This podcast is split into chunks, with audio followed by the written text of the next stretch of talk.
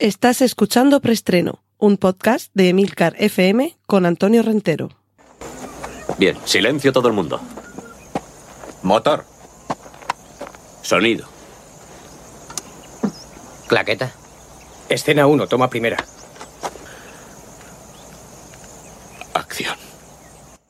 Saludos, bienvenidos una semana más a Preestreno, el podcast de Emilcar FM donde hablamos de las últimas noticias de cine y series de televisión. Recordad que en las notas del podcast podréis encontrar los contenidos audiovisuales que menciono a partir de ahora con sus correspondientes enlaces. Y vamos ya con nuestra primera sección, la de avisos parroquiales. Cortinilla de estrella y... Recordad que en la plataforma Discord tenemos un punto de encuentro para hablar de cine y series. O bien en la aplicación Discord buscáis Emilcar FM o bien entréis directamente a la página web emilcar.fm barra Discord. Y ahí, en cualquiera de esas dos vías, encontraréis el canal preestreno.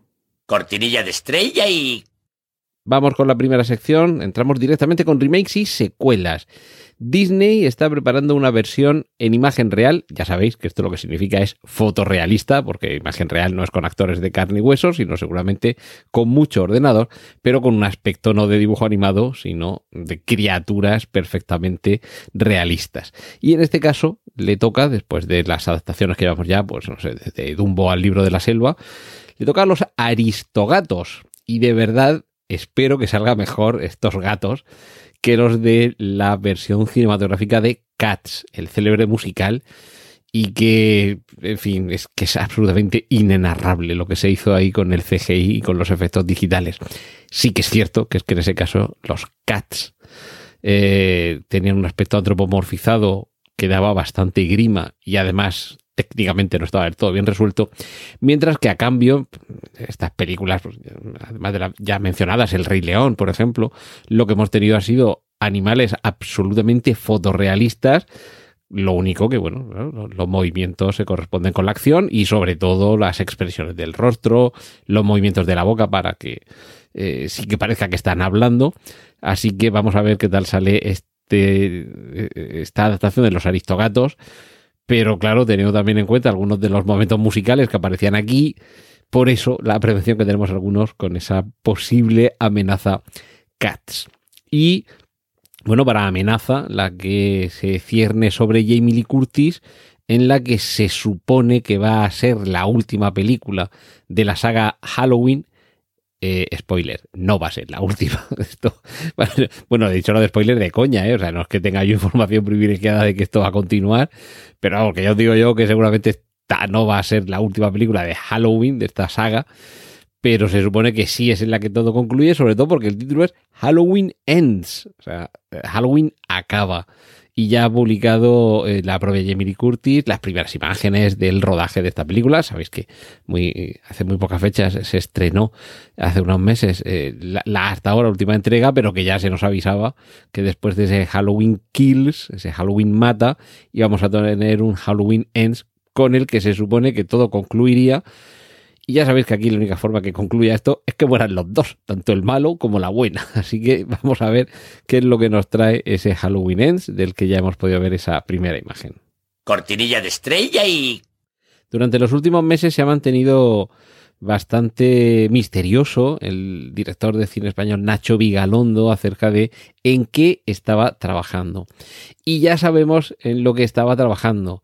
Es Our Flag Means Death nuestra bandera significa muerte. Y bajo ese título tan estrambótico se esconde la última serie de la mano de eh, Taika Waititi, el director neozelandés, el director de Jojo Rabbit, por ejemplo, o de algunas de las entregas del universo cinematográfico Marvel, en las que eh, hemos visto, si no recuerdo mal, era la tercera de Thor, era la que dirigía, y, es un director bastante ingenioso, muy divertido. Es también el artífice de esa película primero y después serie de lo que hacemos en las sombras. Y esta serie, Nuestra bandera significa la muerte, es básicamente una historia de piratas, pero por supuesto con el divertido punto de vista de, de este creador. Y alguno de los episodios de esta serie los ha dirigido Nacho Vigalondo. A partir del mes de marzo la vamos a tener en HBO Max y la idea es que sigamos al eh, aristócrata Sted Bonnet, que ya lo habíamos visto en la serie Flight of the Concords. eh, este, este actor también divertidísimo, habitual de los trabajos de Taika Waititi, que vamos a ver cómo se convierte en pirata.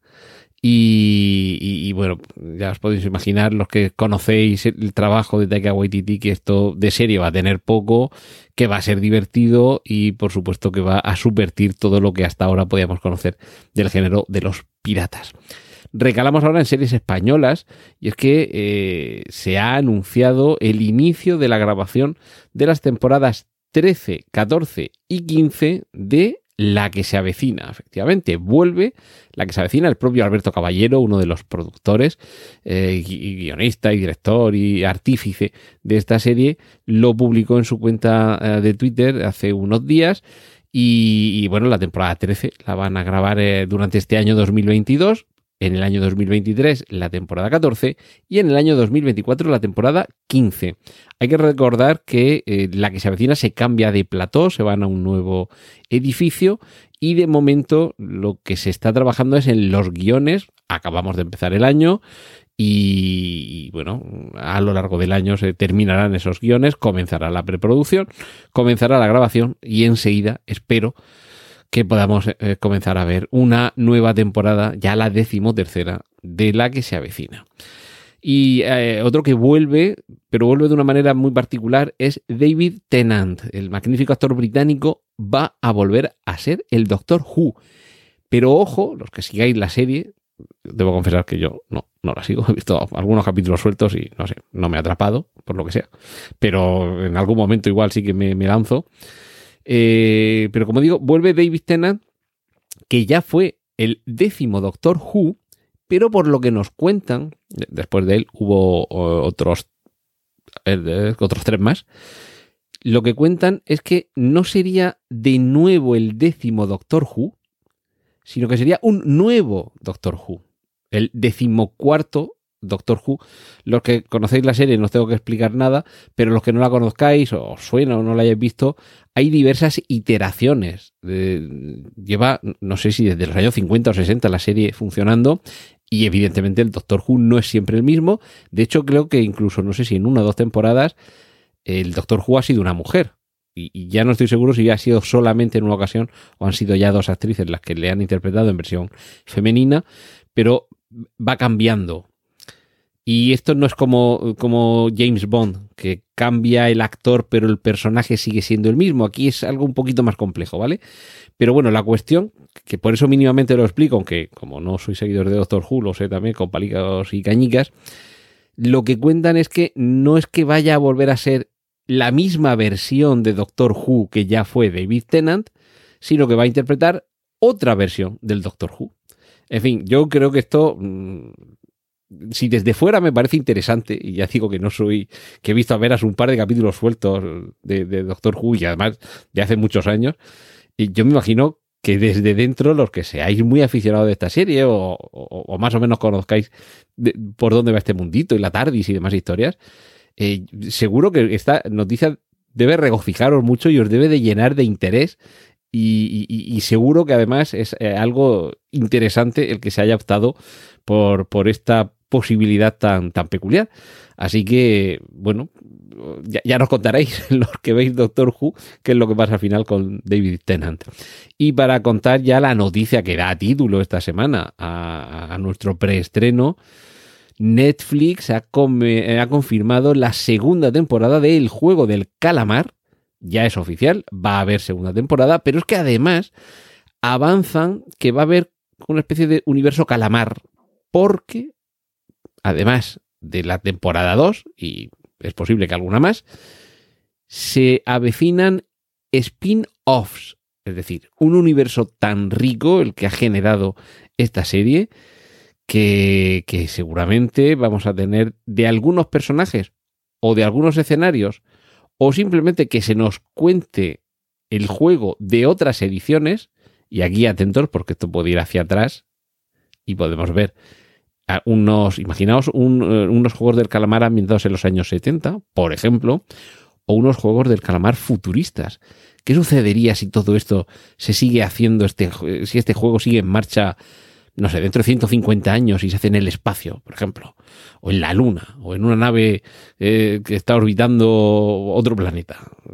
Las posibilidades son múltiples. Cortinilla de estrella y...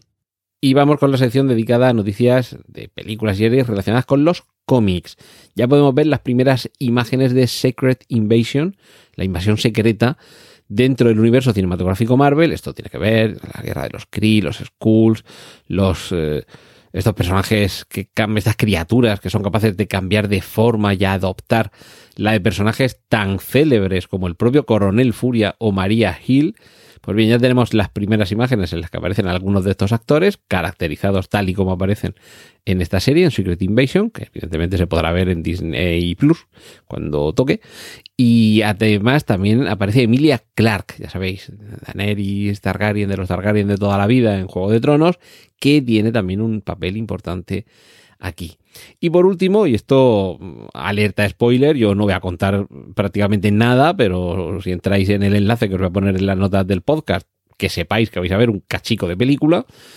Eh, ha aparecido en internet y por lo visto no es una filtración de estas piratas, porque la calidad de la imagen y demás. De hecho, creo incluso que es eh, la propia cuenta oficial de Warner, o por ahí por donde, por donde ha venido, pero han mostrado a modo, evidentemente, de contenido promocional una secuencia de The Batman, la nueva iteración del personaje, y como pista es un incidente que tiene lugar durante una ceremonia religiosa. Ahí lo dejo y ya si queréis eh, avanzar os vais a encontrar con yo creo que una buena muestra, casi como lo que podríamos haber visto en algún tráiler, del tipo de tono que tiene esta película y de verdad que creo que Matt Reeves en esta película y con la elección de, de Pattinson, de Robert Pattinson como el nuevo Bruce Wayne barra Batman, o en este caso de Batman, creo que han acertado mucho, tanto por el, bueno, el casting, tanto de él como del resto de, de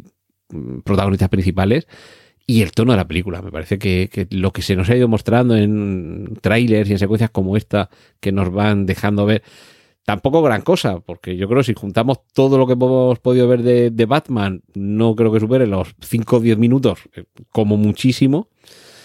Pero es que estamos hablando de una película que son dos horas y media o, casi tres horas de película. Es una película muy, muy larga, o tres horas menos diez o algo así. Es decir, que tenemos aquí Batman para rato y de verdad por 5 o 10 minutos, que seguro que no son los más significativos de la película, seguramente no, no se arruinará. Y aquí un saludo muy cariñoso para mi querido Trífero, que él sabe que yo los spoilers les tengo un respeto justo, pero merecido. Es decir, que, que si queréis lo veis y si no, yo simplemente os digo que ahí está y ya soy muy libre vosotros de verlo o no verlo. Yo intentaré no arruinaros las películas, pero también aquí en mi defensa que os tengo que avanzar de qué van las películas que vienen. Algo tendré que contar para que...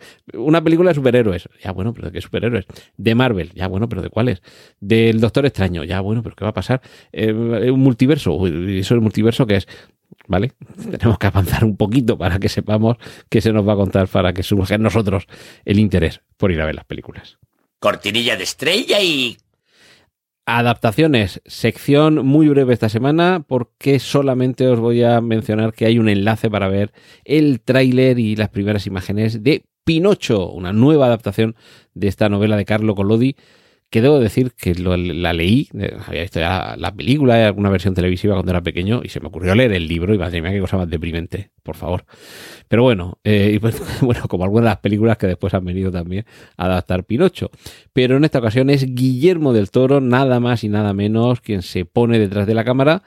En este caso, además, una versión mm, en stop motion, ya sabéis, con animación de muñequitos, que tiene una pinta alucinante, de verdad. El, el es que es espectacular y, y además con Guillermo del Toro detrás, que Guillermo del Toro ahora mismo tiene en, en los cines El Callejón de las Armas Perdidas, remake, por cierto, una película del año 46 del mismo título, que os recomiendo las dos versiones, tanto la original como el, como el remake de Guillermo del Toro, y es que qué particular universo es el que es capaz de trasladarnos este director mexicano. Así que echadle un vistazo al tráiler si queréis, o si sois como Trífero y sois de los que os gusta llegar al cine vírgenes y mártires de conocimiento cinematográfico, simplemente que sepáis que Guillermo del Toro va a estrenar este mismo año una nueva adaptación de Pinocho.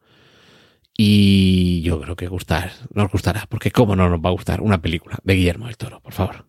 Cortinilla de estrella y Y finalmente me quiero despedir con un pequeño análisis a forma, o sea, a modo de, noticia final, un poco ya como, análisis, de los porcentajes que aquí en España, datos procedentes de Just Watch, una plataforma de la que si acaso la semana que viene os hablo un poquito más.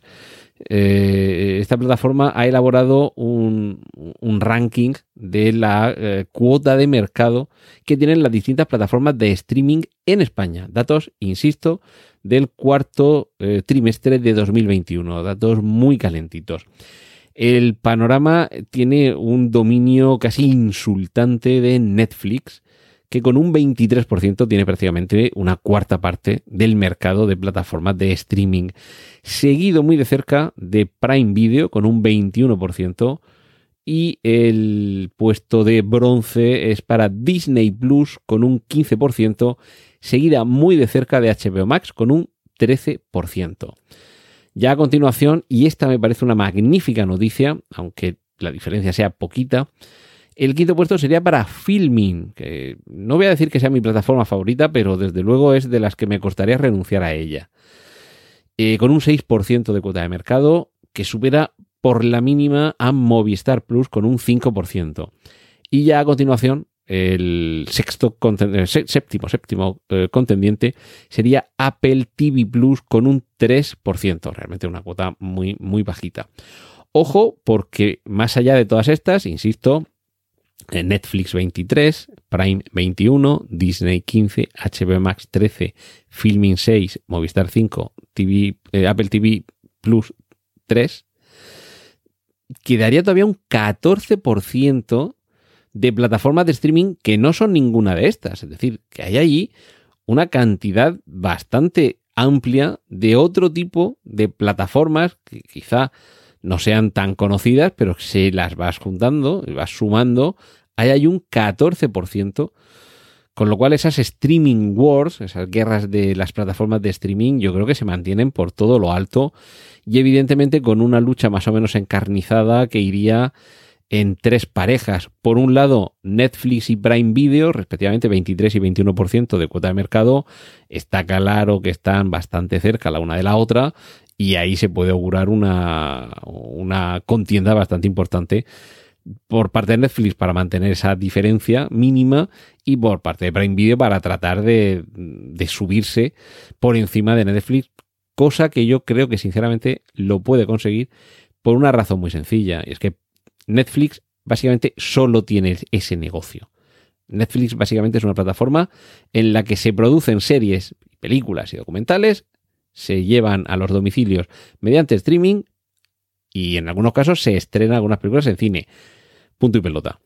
Prime Video pertenece a Amazon y evidentemente Amazon tiene muchísimos ingresos por muchos lados, desde Amazon Web Services, todos los alojamientos y servicios a empresas, toda la parte logística, por supuesto, la tienda online eh, la venta de dispositivos, como pues los Kindle, que realmente ahí no creo que realmente se supone que no que venda, no obtengan demasiado beneficio, que es más bien un producto en el que incluso pueden llegar a perder dinero porque no deja de ser el meterte el producto para que consumas en casa. Y por supuesto, todos esos eh, ingresos de otros campos permiten que la plataforma Prime Video pueda tener una eh, holgura económica amplia. Así que me parece que esto, sumado a las habituales políticas agresivas con los precios de Amazon, cuando se pone agresivo, eh, es posible que si no, no sé si en este mismo año, pero pongamos el año que viene o al siguiente, es posible que ahí así que veamos un enfriamiento de Netflix, que por cierto, eh, estos, eh, en su última rendición de cuentas, ha bajado creo que hasta un 20% en bolsa, si no recuerdo mal los datos, precisamente porque ha crecido menos de lo que se esperaba. Es decir, no es que esté perdiendo, eh, abonados, sino que no está teniendo tantos abonados nuevos como se esperaba que tuviera. Es decir, que está un poco aplanándose la curva, perdonadme el símil coronavírico, y, por ahí es por donde veo que puede haber una, una, contienda que quizá no a corto plazo, pero sí a medio, sea Prime Video quien lleve las de ganar. En la pugna por el tercer y cuarto puesto, ya sabéis, el partido más triste de los mundiales, tendríamos a Disney, eh, Disney Plus y HBO Max. Eh, Disney Plus con un 15%, HBO Max con un 13%. Pues, esa misma diferencia, un 2%, la misma diferencia que entre Netflix y Prime Video. Yo creo que HBO Max lo está haciendo muy bien últimamente pero Disney me parece que solamente con pilares como el propio catálogo Disney, el catálogo Pixar y luego, por supuesto, todo lo que tiene que ver con Marvel y con Star Wars, es bastante difícil competir con eso. Así que yo creo que Disney va a seguir creciendo. Todo esto, un análisis un poquito así cuñadil, pero eh, fruto, también de haber estado viendo la evolución del mercado en los últimos años. Y, perdonadme, es que, me, me un poco de palmaditas en la espalda, que llevo como una década informando a diario de la actualidad tecnológica. Entonces, un poquito voy viendo algo, no, no, no, toméis en pie, eh, o sea, como, como, como pie firme todos mis consejos para invertir en Disney o en Netflix, pero vamos, yo las tendencias que más o menos estoy viendo son estas. Y me parece que Disney va a continuar separándose, ampliando su distancia sobre HBO Max. Ya digo, a pesar de que HBO Max no lo está haciendo mal del todo, pero digo que Disney Plus tiene un catálogo que, para una parte muy amplia de la población de espectadores es, prácticamente inatacable. Con lo cual, y, ya enlazo con los dos primeros, con Netflix y Prime Video, también a medio plazo o incluso a largo plazo, ya sabéis que a largo plazo en 100 años todos calvos, pero a mí me da la sensación de que con el tiempo es muy posible que Prime Video se quede en la primera posición y la segunda posición, incluso si Netflix se estanca llega a bajar de cuota de mercado, es posible incluso que Disney le adelante. No tanto por demérito de Netflix, o sea, no tanto porque Netflix baje mucho en, cuota, en, número de, de suscriptores, sino porque Disney vaya también sumando. Y al final, si estamos hablando de porcentajes, es lo que va variando. No hace falta que tú mm, eh, bajes mucho, sino que con que el otro crezca mucho ya te está ganando cuota de mercado. Yo creo que por ahí pueden ir un poquito los tiros. Que Netflix se vaya contrayendo muy ligeramente, que Prime Video aumente todavía más y Disney también, de forma que quizá en dos, tres, cuatro cinco años este podio Netflix, Prime Video, Disney sea más bien Prime Video, Disney, Netflix. Vamos a ver qué tal. Y mientras tanto, en, la, en el pelotón de cola, Filming con un 6% adelantando a Movistar Plus, me parece muy meritorio para la plataforma española. Recordemos que Filming es una plataforma española, como Flixole, por cierto, que es de las que estarán en ese otro 14% que aglutina todo el resto. Y lo está haciendo fenomenal, una apuesta por el cine vamos a reconocerlo, un poquito cultureta. Aquí hay grandes clásicos, pero no, eh, ¿qué os voy a decir yo? No, no Casablanca, que, que también, sino, no sé, Akira Kurosawa, por ejemplo, cine negro francés, eh, joyas inencontrables del cine español de los años 40 o 50. Es decir, que, que sí, que hay un público ávido de ese tipo de cine y es fabuloso que encuentren, aunque encontremos en filming, eh, este punto de encuentro y luego también productos eh, más de actualidad, películas de este año, del año pasado, que, solamente los puedes ver en, filmotecas o en certámenes o en festivales, porque en muchas ocasiones no son ni siquiera películas que lleguen a salas comerciales y ya en la cuestión de series, ¿para qué vamos a, hablar? Series minoritarias o incluso documentales que o los ves en Filmin o no los ves. Y luego algo con lo que Filmin está jugando muy bien, que son los packs de abono para eh, poder ver en casa a través de Filmin la programación de festivales de cine. Aquí en Murcia, por ejemplo, ahora en unas semanas eh, dará comienzo el Festival Sombra de Cine Fantástico Europeo y normalmente en estas últimas ediciones que hemos tenido que recurrir a los formatos híbridos, era ahí donde en muchas ocasiones podías ver la película si no te podías desplazar aquí a Murcia. O en el caso de, del año 2020, en plena pandemia, no había proyecciones en, en salas, sino que tenía que ser a través de la plataforma de streaming. Pues ole por filming y espero mm, que a mí por, desgracia no me patrocina, pero esto simplemente por, no sé, un poco de, de, de cariño. Espero que sigan ampliando esa diferencia con Movistar Plus, que por supuesto tiene también grandes productos. De las principales es la única plataforma que yo no tengo y me da rabia porque de vez en cuando hay cosas que no las puedo ver porque solo están ahí y tengo que esperar a ir a casa de algún amigo o alguien algo que me o que me enseñe, mira, pues me he grabado esto en mi, en mi decodificador y eh, eh, vente y, y lo ves y con estos, con estos formatos y con estos subterfugios es la única forma que a veces se pueden ver este tipo de, de contenidos o, te esperas unos cuantos meses hasta que haya algún acuerdo y lo puedas ver en abierto o en alguna otra plataforma, que esto por fortuna a veces también sucede, pero Movistar Plus aquí también parece estar muy estancada y sobre todo mm, con un porcentaje bastante bajo, un 5%, eh, me parece bastante poco. Y cerramos con Apple TV Plus, un 3%, sigue siendo minoritaria, sigue siendo de las que tiene el catálogo más reducido, aunque tiene algunas novedades más que interesantes y que a lo mejor solo por ello merecería la pena eh, suscribirse. Pero insisto, un catálogo todavía muy reducido y creo que ese 3% está un poquito hinchado y no me atrevo a dar un porcentaje dentro de ese 3%, pero no voy a decir yo que una tercera, cuarta o quinta parte no sea gente que no tenga un gran interés por la plataforma, sino que simplemente nos estamos aprovechando de ese año gratis que nos dan cuando compramos algún dispositivo de, Apple, eh, algún, algún, móvil, algún tablet, algún ordenador, y te dan un año de suscripción gratuita a Apple TV Plus, y como esos, habrá un montón. Y los que son de, del ecosistema Apple, pues rara va a ser la casa en la que un año no se renueve un iPhone, o no se renueve un iPad, o no toque cambiar el MacBook o el iMac y, y, seguro que hay alguien que en alguna casa está diciendo, no, espérate, no, no, no nos vamos a, a, comprar todavía el iPhone nuevo porque nos quedan todavía tres meses de la suscripción del iPhone del año pasado o del iPad del año pasado. Vamos a esperarnos dos o tres meses y entonces con la, el año nuevo de regalo Apple TV Plus lo enlazamos. Seguro que en más de un hogar se está dando esta, esta situación.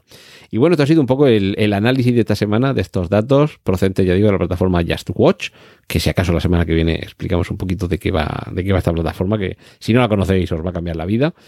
Y yo creo que todo este plata, todo este conglomerado de, de este, este, puzzle que, eh, que componen ahora mismo las plataformas de streaming, eh, esto va a seguir variando, esto es súper dinámico.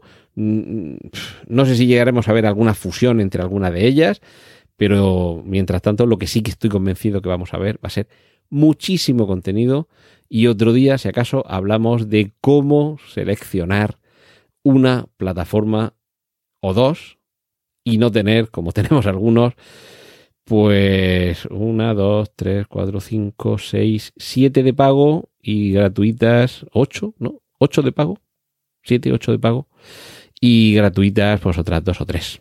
Y, y, eso, pues si acaso, lo dejamos para otra semana, hablar de todos estos temas. Muchas gracias por estar ahí y la semana que viene seguimos aquí en Emilcar FM con preestreno. ¡Y corten! Gracias por escuchar preestreno. Puedes contactar con nosotros en emilcar.fm barra preestreno, donde encontrarás nuestros anteriores episodios. Genial, la positiva.